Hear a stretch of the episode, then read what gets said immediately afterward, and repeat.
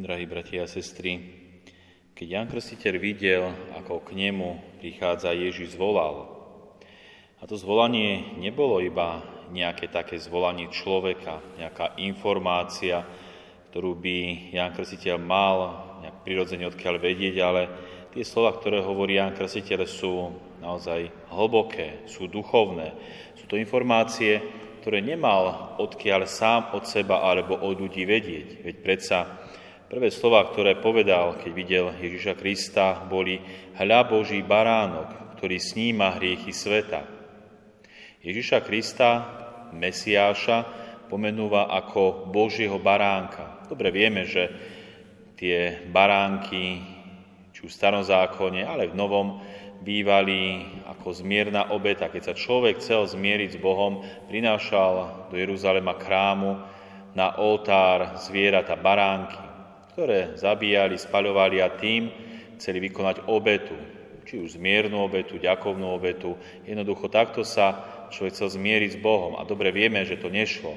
Človek sa nemohol skrze zviera zmieriť s Bohom. Či už ten prvotný hriech, ktorý vznikol a vzdialil človeka od Boha, alebo aj tie jeho osobné hriechy. Jednoducho nešlo to. Musel prísť iný baránok, musel prísť Boží syn, ktorého Ján Krstiteľ pomenúva, že je Božím baránkom. Ten, ktorý vykoná túto zmiernu obetu. Ten, ktorý bude na oltári kríža obetovaný Bohu ako zmiernu obetu za naše hriechy.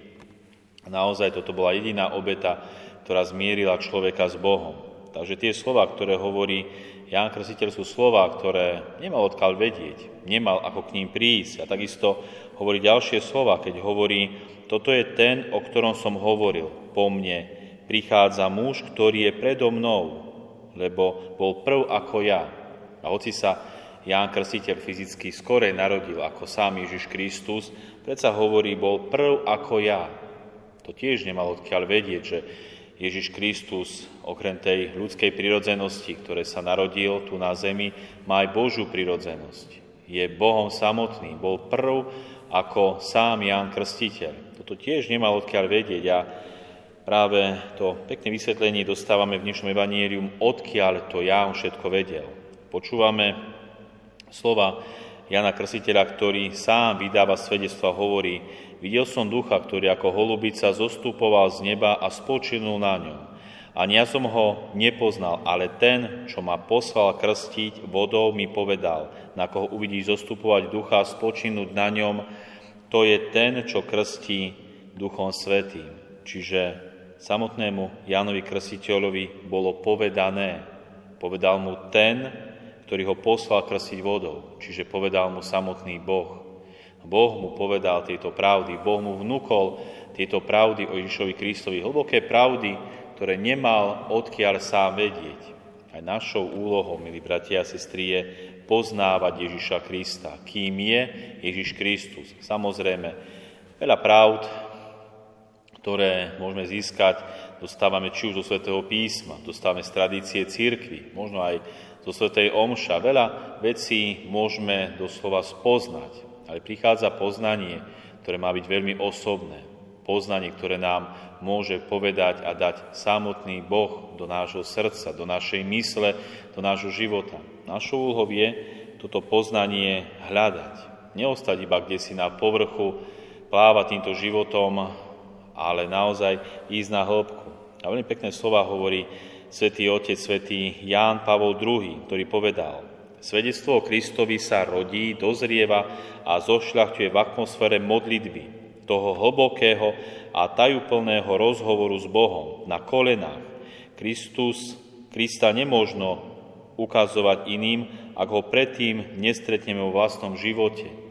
Poznávanie Krista v hlbokej modlitbe, poznávanie Krista doslova na kolenách. Sami ho musíme dobre poznať aby sme mohli vydať o ňom svedectvo. Tak ako Ján Krsiteľ dneska v Evanílium hovorí, že prišiel vydať svedectvo o Kristovi.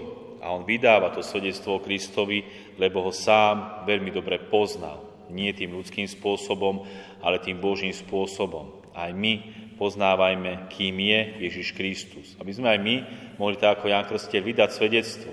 A Jan Krstiteľ nevydával svedectvo iba svojimi slovami, že by hovoril, učil. A dobre vieme, že vydal svedectvo o pravde aj svojim životom, keď sa nebál hlásať pravdu, nebál sa hlásať morálku Herodesovi, aj keď mu naozaj hrozila bezprostredná smrť, ale stál za svojím. A nakoniec naozaj bol aj usmrtený za pravdu, za ktorou stál. A tá pravda, samotná pravda je Ježiš Kristus, ako sám o sebe hovorí. Čiže aj my poznávame Krista a nebojme sa vydávať svedectvo. To svedectvo neznamená, že nás hneď budú chcieť zabiť, ale môže znamenať niečo oveľa, oveľa krajšie. A o tom hovorí aj nasledujúci príbeh. Tento príbeh hovorí o jednom 18-ročnom mužovi, ktorý hovorí o svojej tete.